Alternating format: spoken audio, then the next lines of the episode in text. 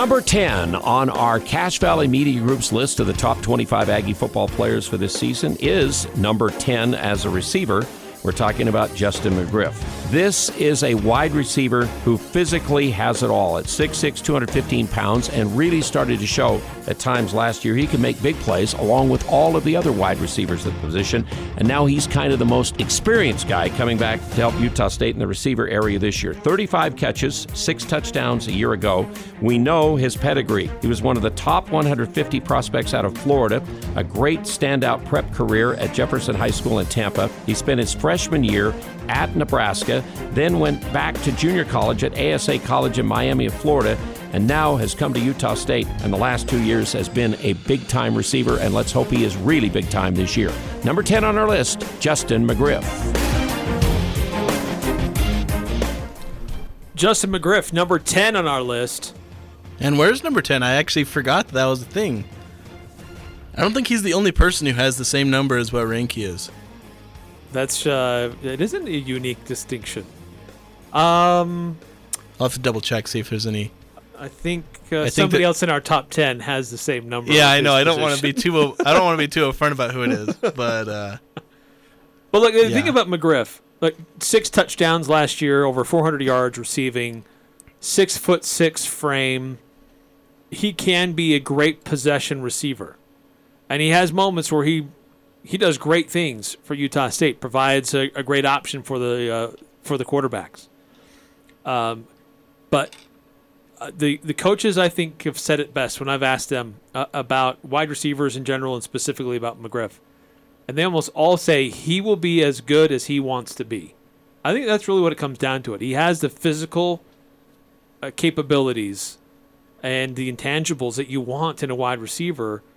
Uh, just can he stay engaged uh, every play? And because when he is, he can be a great asset and a great weapon for Utah State on the offense. yeah, he can be. And I was really hopeful when he first came in because we'd had some some pretty good outside receivers, Ron Ron'quavion Tarver, uh, Jalen Greene, and uh, Siaosi Mariner had all been really great outside receivers.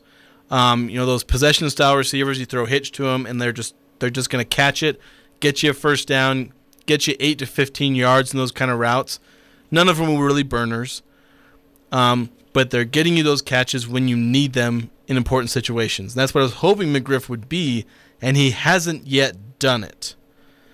And it seems like every year he's had a chance to maybe be that breakout guy. Probably more so starting in 2020.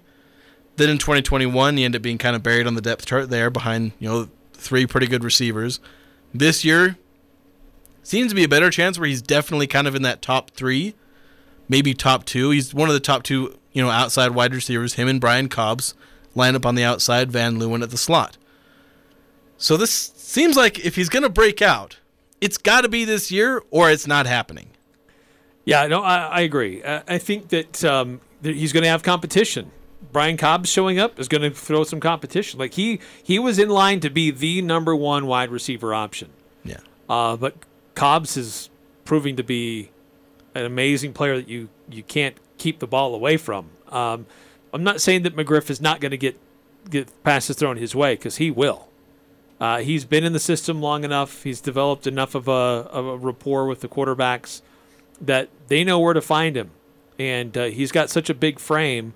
You put him up on an undersized corner, you you got to get a really good shot of getting that uh, possession uh, on the sidelines or even in that corner fade, which is something that I think he's working on and has shown some elements that he can high point the ball.